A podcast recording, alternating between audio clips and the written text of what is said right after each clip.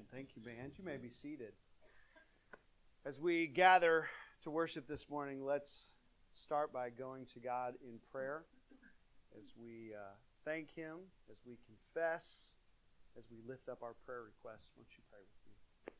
God, we are grateful to be in this place this morning. We're grateful for the small amount of rain that we saw come through just for a second. We pray for more rain.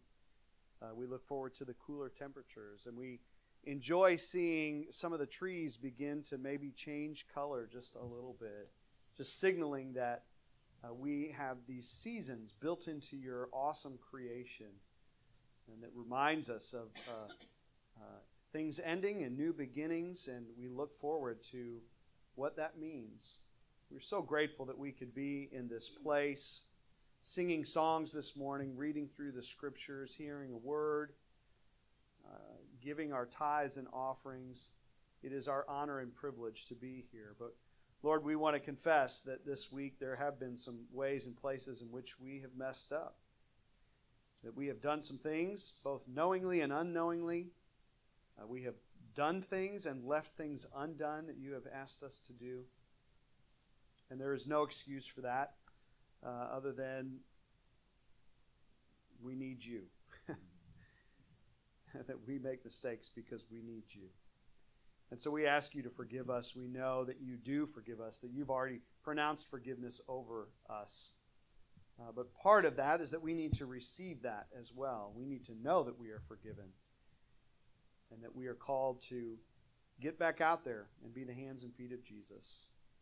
So may we never give up trying and we are grateful for the ways in which you have cared for us. Lord, we, we also come this morning with lots of things on our hearts and minds, burdens that we carry, situations, things that happened this week that maybe didn't go the way we thought they would go, surprise things that popped up, uh, things that, that force us to reconfigure uh, maybe how this week is going to look. And we don't want anything to hinder us this morning as we worship. And so we're going to call out names and situations to you, knowing that you hear them even before they are formed on our very tongues. You already know what it is, but we do this because it's part of what you've called us to do to, to name things and to tell you, to be in constant communication with you, so that then we can leave them with you and have nothing but pure joy and truth as we worship this morning. So hear us now as we call these out to you. Protection of my family. Lord, in your mercy, hear our prayers. Rhonda and Joe Barado. Lord, in your mercy, hear our prayers. Lord, in your mercy, hear our prayers. Lord, in your mercy, hear our prayers. Lord, in your mercy, hear our prayers. Regina Finch. Lord, in your mercy, hear our prayers. My mother. Lord, in your mercy, hear our prayers. Teresa. Lord, in your mercy, hear our prayers. The Owens family. Lord, in your mercy, hear our prayers. John Vila. Lord, in your mercy, hear our prayers. Unspoken. Lord, in your mercy, hear our prayers. The Tritico family. Lord, in your mercy, hear our prayers.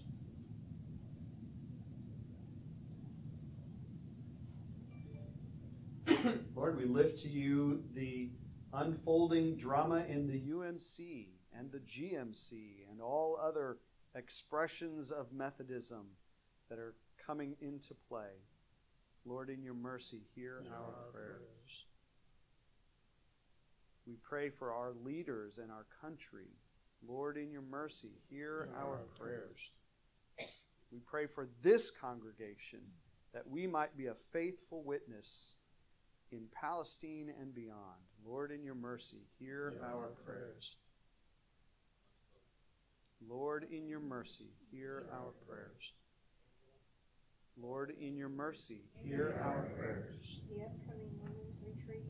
Lord, in your mercy, hear our prayers. For the witness of the pumpkin patch. Lord, in your mercy, hear our prayers. Sherry Commander. Lord, in your mercy, hear our prayers. Lord, in your mercy, hear our prayers. Lord, in your mercy, hear our prayers. Lord, in your mercy, hear our prayers.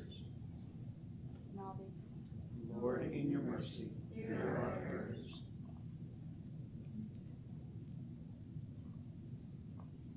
Lord, there are so many things we could lift to you this morning. Uh, the sick, the oppressed, those who are in the prisons, and those who are uh, guarding the prisons, the folks on Facebook, those without jobs. So many cares and concerns. Burdens too great for us, but you don't ask us to carry them. You ask them, ask us to entrust them to you, and so we do that this morning. We thank you for taking our burdens. We thank you for the yoke of Jesus, uh, which you have called us to take upon ourselves. A yoke which is easy and light, but does require something of us. And so we look for that word from you today as we learn more about what it is that you require of us. May we be a faithful witness. We are your church, Lord, and it's in the name of the Father, Son, and Holy Spirit that we pray. Amen. I'd like to invite our kids forward for a children's sermon time, just their own. Uh, just a reminder after this, you have a choice if you want to go to children's church with us, or if you would prefer to sit with your parents. If you prefer to stay in the service in worship, we do have worship folders available to you, and there are fun pumpkin stickers in there this week, so make sure that you grab one. Ah, thank you, Pastor Jamie. All right, guys, so I wanted to tell you about a cool thing that we did recently. Um, recently, our young adults group went out to the pumpkin patch and they had what we call a stories and s'mores night. Where, of course, there's s'mores, right? You got to roast marshmallows around the fire pit. Um, but the stories that they told were testimonies. Does anybody know what a testimony is? I know it's kind of a big word that we use in church. Um, but all it really is, it's a story about something that God has done. So in the Bible, you know, we have a lot of stories about what God has done through a lot of different people's lives, right? Who are some of those people in the Bible that you think of when I think of when you think of stories in the Bible? Can y'all think of any? Do you have any favorites? Any people? No, not today. Okay. Well, Daniel in the lion's den. That was a testimony, right? About what God did in Daniel's life. And so we also have stories about what God's done in our lives, right? Some good things that happen in our lives that we can say, Thank you, God, for that good blessing, right? So if we think about it, I want everybody to think of something in their life right now. You can close your eyes if you need to concentrate really hard, but think of something that God has done in your life. See, think of something that we're grateful for, something that we like, something awesome that happened that God has done in your life, right? So, does anybody want to share theirs? What was it? fair. The fair. Did you get to go to the fair? We got to go to a fair in Waco. That is awesome. What a cool story. What a good testimony and a good blessing in your life. What else? Playing G- Goat Simulator on Bubba's game. Me. Oh, all right. Playing with your brother on his game system. All right. Any other stories or testimonies of really fun things that happened? Yeah. God help me draw better. That's awesome. God helps you draw better? Man, that is so cool. I am not very good at drawing. All right. Any others that you can think of? Grand Slam. Did you go to Grand Slam too? My goodness, you're getting to go all sorts of fun places and do all sorts of fun things. Well, I wanted to give y'all the opportunity um, because sometimes it helps when we look back at those things and we go, you know what? My life is pretty awesome because I got to do some really cool things. And God blesses us in a lot of ways. And so some people make what they call a blessing jar where they write down the fun things that they get to do or the fun things in their lives and all the blessings. And then when they need a reminder of how good God is, you can go to your blessing jar and pull one out and remember all those good times. And that's what happens in our scripture today. So, does anybody want to write theirs down and put it in the jar? Go for it. So, pass those out for me, Kaylee. I'm going to grab another pen for you, real quick. Ah, thank you. All right. Who else wants to write one down? You want to write one down? Kaylee, will you pass a note over to them too? Thank you. So, we're going to put them all in the blessing jar so that we can remember all the good things that God has done. Um, so what is something good? Like, where's another place that you've seen God lately? Any places that you've seen God? Any adults want to share their testimony? See, it takes practice to share your testimony about where you have seen God. Miss Lee, how about you?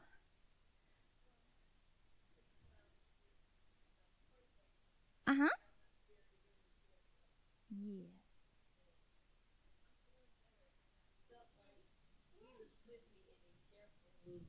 And I know I can Praise God. You were not feeling well, and now you are. Praise God for healing. Yeah, so that would be a blessing and a testimony.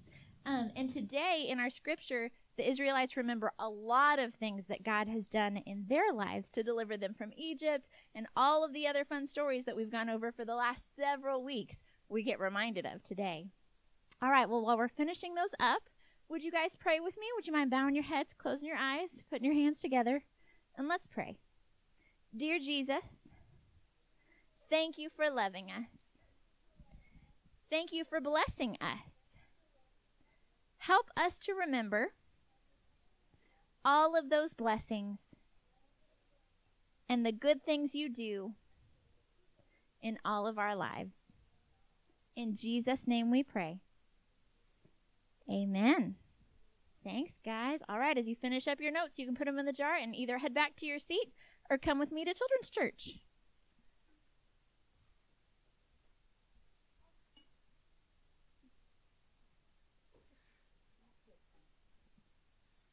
So, we are going to read the story that she was speaking of today. Uh, for those of you who have not been with us, we are doing what's called the narrative lectionary, in which we take about nine months and we look at the highlights of the story of God's people, going from Genesis and all the way through. Now, you can imagine the Bible's pretty thick. It would take us a lot longer than nine months to read all of this. So, we're not reading every bit, we're just reading highlights. Today we are in Joshua chapter 24, and we're going to read verses 1 through 28. Listen now for a word from the Lord.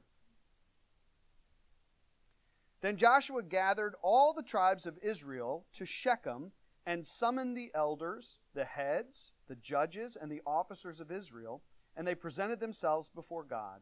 And Joshua said to all the people, Thus says the Lord, the God of Israel Long ago, your ancestors, Terah and his sons Abraham and Nahor, lived beyond the Euphrates and served other gods. Then I took your father Abraham from beyond the river and led him through all the land of Canaan and made his offspring many. I gave him Isaac, and to Isaac I gave Jacob and Esau. I gave Esau the hill country of Seir to possess, but Jacob and his children went down to Egypt. Then I sent Moses and Aaron, and I plagued Egypt with what I did in its midst. And afterwards I brought you out. When I brought your ancestors out of Egypt, you came to the sea, and the Egyptians pursued your ancestors with chariots and horsemen to the Red Sea. When they cried out to the Lord, he put darkness between you and the Egyptians, and made the sea come upon them and cover them. And your eyes saw what I did to Egypt. Afterwards, you lived in the wilderness a long time. Then I brought you to the land of the Amorites who lived on the other side of the Jordan. They fought with you, and I handed them over to you, and you took possession of their land, and I destroyed them before you. Then King Balak, son of Zippor of Moab, set out to fight against Israel. He sent and invited Balaam, son of Beor, to curse you, but I would not listen to Balaam. Therefore he blessed you. So I rescued you out of his hand. When you went over the Jordan and came to Jericho, the citizens of Jericho fought against you, and also the Amorites, the Perizzites, the Canaanites, the Hittites, the Girgashites, the Hivites, and the Jebusites, and I handed them over to you. I went I sent the hornet ahead of you, which drove out before you the two kings of the Amorites. It was not by your sword or by your bow I gave you a land on which you had not labored, and towns that you had not built, and you lived in them. You eat the fruit of vineyards and olive yards that you did not plant. Now, therefore, revere the Lord and serve him. In sincerity and in faithfulness, put away the gods that your ancestors served beyond the river and in Egypt, and serve the Lord. Now, if you, if you are unwilling to serve the Lord, choose this day whom you will serve whether the gods your ancestors served in the region beyond the river, or the gods of the Amorites in whose land you are living. But as for me and my household, we will serve the Lord. Then the people answered, Far be it from us that we should forsake the Lord to serve other gods, for it is the Lord our God who brought us and our ancestors up from the land of Egypt, out of the house of slavery, and who did those great signs in our sight. He protected us all along the way that we went, and among all the peoples through whom we passed. And the Lord drove out before us all the peoples, the Amorites who lived in the land. Therefore, we also will serve the Lord, for he is our God. But Joshua said to the people, You cannot serve the Lord, for he is a holy God. He is a jealous God. He will not forgive your transgressions or your sins. If you forsake the Lord and serve foreign gods, then he will turn and do you harm and consume you after having done you good. And the people said to Joshua, No, we will serve the Lord. Then Joshua said to the people, You are witnesses against yourselves that you have chosen the Lord to serve him. And they said, We are witnesses. He said, Then put away the foreign gods that are among you, and incline your hearts to the Lord, the God of Israel. The people said to Joshua, The Lord our God we will serve, and him we will obey. So Joshua made a covenant with the people that day, and made statutes and ordinances for them at Shechem. Joshua wrote these words in the book of the law of God, and he took a large stone and set it up there under the oak in the sanctuary of the Lord. Joshua said to all the people, See, this stone shall be a witness against us, for it has heard all the words of the Lord that he spoke to us. Therefore it shall be a witness against you if you deal falsely with your God. So Joshua sent the people away to their inheritances. A word from God for the people of God. Thanks be to God. Amen. Let's pray. Lord, may the words of my mouth and the meditations of our hearts be acceptable and pleasing to you, the Lord, our rock and our redeemer. Amen. So, uh, I was thinking this week as I'm writing this sermon out, you know, these sections that we're reading of Scripture are very large.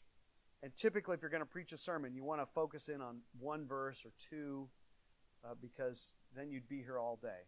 And there was so much in this that we could talk about, but there was one verse in particular, verse 19, that caught my attention. And as I, I was kind of ruminating on this verse this week, uh, I had a mental image that came into my mind. How many people here watch Shark Tank? Come on, you can be honest. Shark Tank. Do you guys know the premise? Do you know Shark Tank?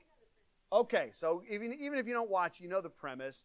There are these four big wigs that have lots of money, and people come in and pitch their ideas in hopes that they will get one of the sharks to invest in their company, and then they work out some kind of a deal. If you give me half a million dollars, you can have 2% of the company, or whatever it is. Okay? So here's this mental image that came in, in into my mind this week. Crazy. My mind works weird. I want you to imagine Jesus on the Shark Tank. Okay? The four folks are sitting up here, and Jesus walks in. And what Jesus wants most of all is he wants them to buy into the idea of discipleship. And so the sharks, they say, okay, Jesus, tell us why we should invest in your way of life. And Jesus says this. All right, this is the big pitch. You ready? If anyone comes to me and does not hate his own father and mother, and wife and children, and brothers and sisters, and even his own life, he cannot be my disciple. Whoever does not carry his own cross and follow me cannot be my disciple. For which of you, wanting to build a tower, doesn't sit down first and compute the cost to see if he has enough money to complete it? In the same way, therefore, not one of you can be my disciple if he does not renounce all his own possessions. Pitch over. What do the sharks say? I'm out. I'm out. Forget it. No way. Heck no, Jesus. Why? Why? Because sales 101. We know sales 101. If you're trying to get somebody to buy what you're selling, you try to make it sound as pleasing and wonderful as you can. You do all the things you can to appeal to them so that they say yes to what you want them to have. When I sold pianos for a little bit, I was told you have to remove all their no's. Whatever it is that they're saying, ah, I can't buy a piano right now because you solved that solution for them. Well, I don't have room in my house. Well, let me see your floor layout. If we move this over here and this over here, I think a piano would fit right there. Now what's your excuse? You know, that, that was how we did sales. You remove the no's. Jesus is not removing the no's here. He's not uh, being a very good salesperson. He's not pitching the idea of discipleship very well. And I connected that this week to Joshua because Joshua is doing the same thing here, not being a very good salesman. Now, by the way, I'm just going to give you a, just something that's kind of quirky and awesome, and this is free of charge, okay? Joshua and Jesus are the same name. Joshua is Hebrew for Jesus, and Jesus is Greek for Joshua. Okay? We're, and that's kind of cool because we're going to be comparing Joshua and Jesus today. But Joshua displays some terrible salesmanship. Now let's let's back up. Where did Joshua come from? How did he get in this picture? Well, Moses led the people out of Egypt and through the wilderness. For 40 years they were in the wilderness. They get to the Jordan River. It's time to cross over into the promised land. And Moses says, I won't be going with you. I'm going to stay on this side. But Joshua's going to take over for, for me here. He'll be your new leader, your new guide as you guys go into the promised land.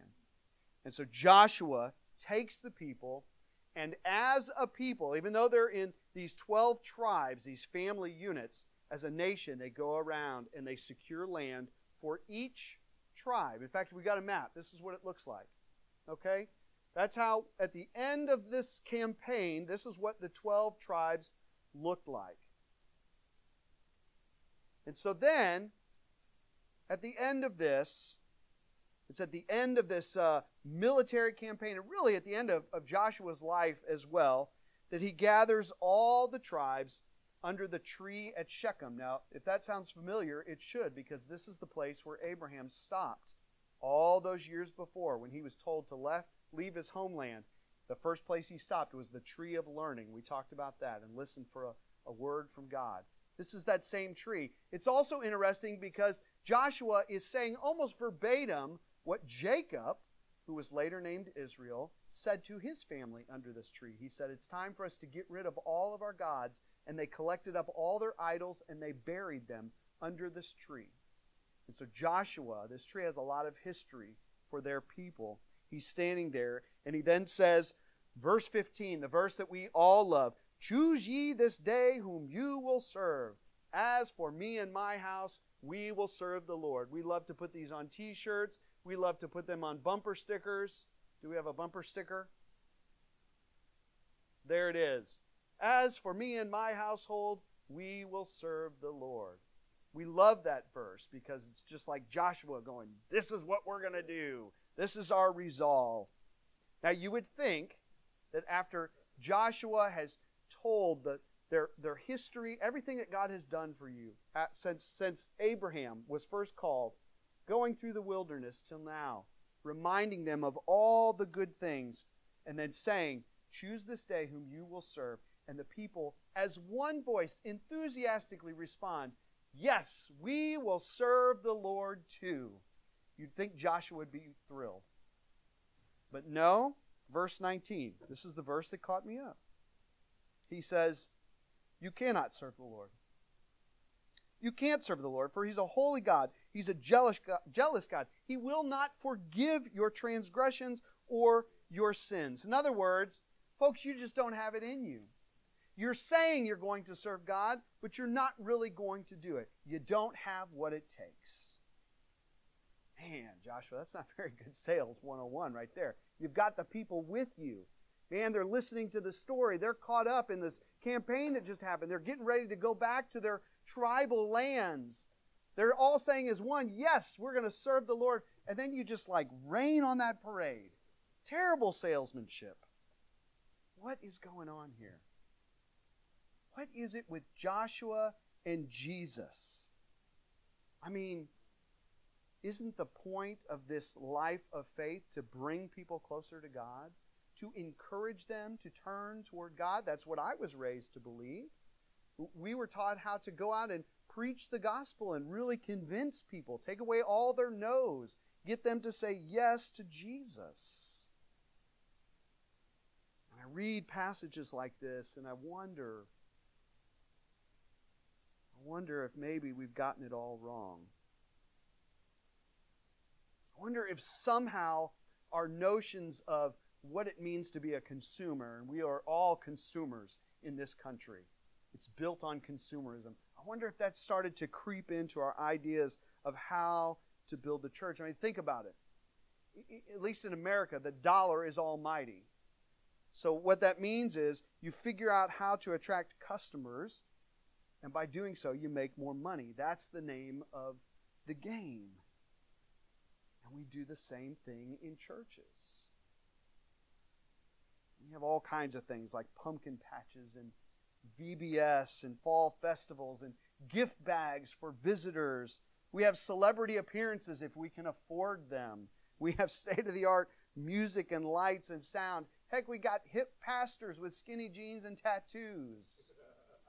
I'm not one of them, but we do these, these kinds of things to attract customers, to bring them into our church. The more people you have, the more money comes in, the bigger your building. We call that the ABCs of church building.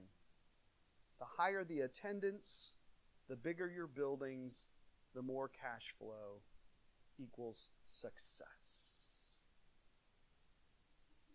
And so we try to find ways to be creative and to entice people to come to church with flashy and glittering things. And I wonder, I wonder if we've gotten it wrong. I wonder if perhaps the church is built by inviting people but being brutally honest about everything that a life of faith entails a life of sacrifice and faithfulness and of giving of oneself for the sake of the other. Now, don't get me wrong, Joshua and Jesus are making a genuine offer here. This is a real offer, the best offer we will ever hear. Turn to the Lord and be made whole be forgiven. Be brought into right relationship with your Creator. Be counted as part of the family that comes with an eternal inheritance. That's an awesome offer. It's the only real offer that exists in the world. But they don't stop there because then they go on to say, but you might not be cut out for it because it will cost you your very life. I thought about Dietrich Bonhoeffer, who died in a Nazi prison, who wrote a book, The Cost of Discipleship. He said, You know, grace is free, but it ain't cheap. It's going to cost you something. Fact, it's almost as if Joshua wants to say here, you know what, folks? I, I know I said choose this day whom you will serve and, and serve the Lord, but on second thought, it might almost be better for you to serve the gods of Egypt or the ones that your father served across the Euphrates River, or perhaps even the gods of the Amorites that are just right here. It might be better for you to serve them because it's going to be easier for you. These are safer gods. They're more convenient. Heck, their temples are already standing. You can just move right into them. Because this God this God, which has taken us on and invited us into this re- relationship, is holy and jealous for his people, and he's not going to let you off very easy if you say yes to him. John Wesley, the founder of the Methodist Church, he had this similar approach. You know, the Methodist Church didn't start out as a church, it started out as a, a society, a holiness club. It was a place for you to go where you could beef up your faith in addition to church. You go to church on Sunday, but you're a member of this society. But to become a member of one of the Methodist societies, man, you had to you had to do some flips to get into those things. They would ask you a series of questions that were deeply personal, and you had to answer them authentically and honestly. And once you were in, you had to do things like meet weekly. You couldn't skip a week. You had to meet weekly and continue to answer questions. Very similar to our Emmaus gatherings, where you where you you're staying connected to people and you're kind of being tested throughout. Here's the kicker: when you got in, you would get this little certificate that said you were a member of, you know, Palestine Society or whatever, wherever you were. At the end of the year, you had to be reevaluated to see if they would give you a ticket for another year. I mean, can you imagine that today? Can you imagine that today, hurdles and hoops, none of us would tolerate that today. If you walked up to this door and I said, Excuse me, do you have your ticket to get in? Are you kidding me?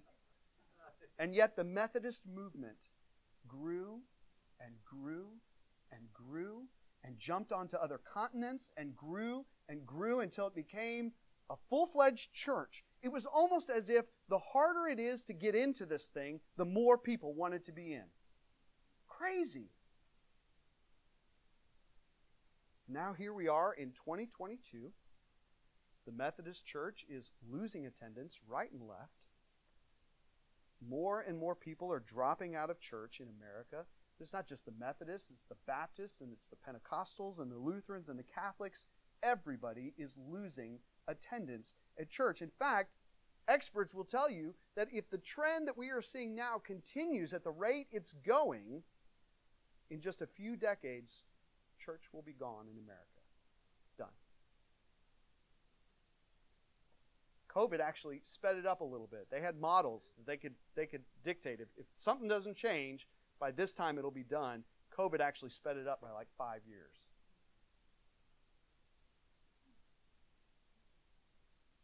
Now I, I'm I'm going to be real honest with you here. This sermon, as I'm writing this sermon, is more for me than it is for you. I'm glad you all are here to hear this, but I'm actually preaching to me. Because I want people to know how cool this church is. Like, this is one of the coolest churches I've ever been in. I want people to know we have a bar in the back. We own, we, we own a freaking golf course. Yeah, you never seen a church like ours. And we got a pumpkin patch. We do things out on the back porch. You need to come to our church. I'm the first one that's guilty of that right there. Not only that, but but as a pastor, someone who stands in this position, I've got people above me. I've got a district superintendent and I've got a bishop who's evaluating me and looking at me and man, I want to leave this church double the size that I found it in. Well, how do I do that? Let's let's break out the skinny jeans and the tattoos. Let's get the lights and fog machines going.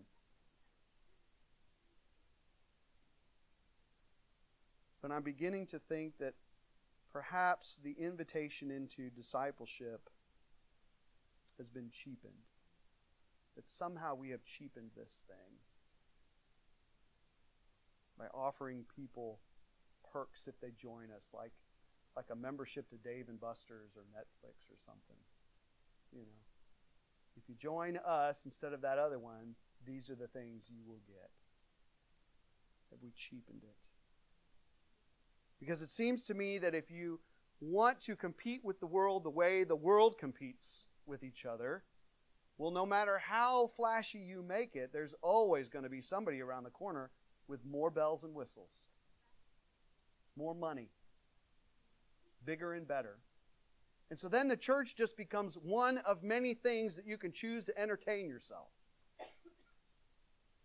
We can't afford to put bowling lanes in like Dave and Buster's. And even if we could, I don't know that that's what we're called to do. You see, Jesus never asked us to compete with the world. Jesus instead told us to go out and invite people into this crazy upside down life that looks so different than the world, but actually makes us whole. And then Jesus said, but make sure people know what it's going to cost them. Make sure they know the grace is free, but it ain't cheap. There's one thing Joshua got wrong. He told them that day, he said, You know, God will not forgive you. If you turn away and serve other gods, He's not going to forgive you. In fact, He's going to turn against you and destroy you. After all the good that He's done, He will just wipe you off the face of the planet. Well, he was wrong about that. He didn't live long enough to see that actually when the people did, in fact, turn away, that God was extremely patient and forgiving. That God was almost a pushover. We, we see sections of Scripture in which God is just like wrestling with himself, saying, How can I give up on you, O Israel? I love you. I'm in this thing with you. And so God gives them chance after chance after chance and eventually sends his son into the world to fix in us what we couldn't fix in ourselves. That's God's solution. I'm going to send my son.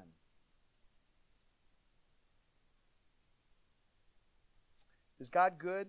Absolutely. Is God serious about us living up to the royal name we've been given? Absolutely. You need both. Because if you're in a church that that that strays too far to one side or the other, then the church suffers. The kingdom building suffers. And really, one of the things that drew me to the United Methodist Church was the fact that John Wesley had both and. Like this extreme message of grace. Like, do you know what God is doing for you?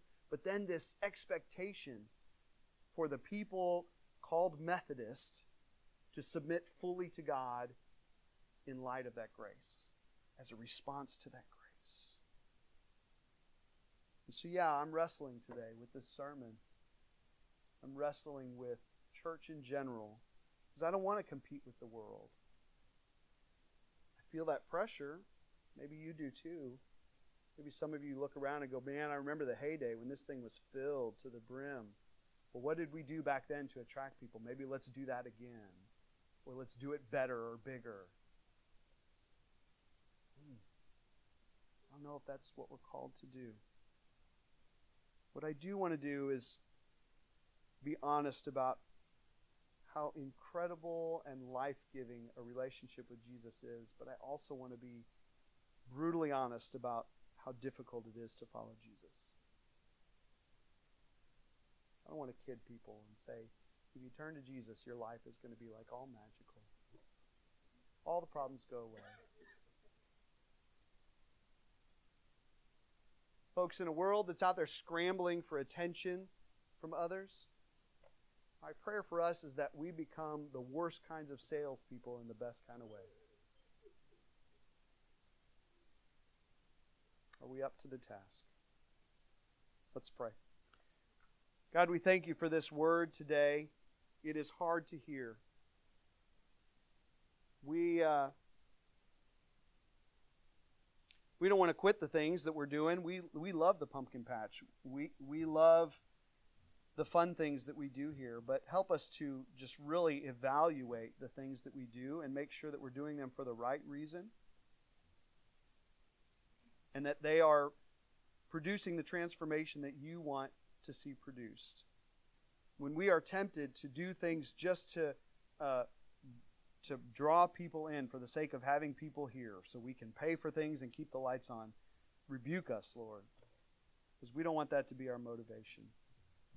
We love you and we are grateful to be called to this place and into your service. May we serve you rightly. In the name of the Father, Son, and Holy Spirit. Amen. Y'all grab the hand of the person next to you and receive this blessing. May the grace of the Lord Jesus Christ, the love of God the Father, and the fellowship of the Holy Spirit be with you all. May you know that you are perfectly loved, you are completely forgiven, and you are uniquely empowered. Now you're called to go out into the world and live as God's faithful children. As you do, you're probably going to make some mistakes this week, but I need you to know when you make those mistakes, there's nothing you can do that would make God love you any less. Because God's love for us is not based on our performance, it's rooted in His amazing grace.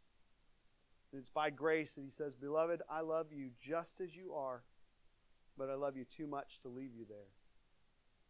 And so I pray in the name of the Father, Son, and Holy Spirit that you receive that good word, that you go from this place in that power and in peace until we meet again.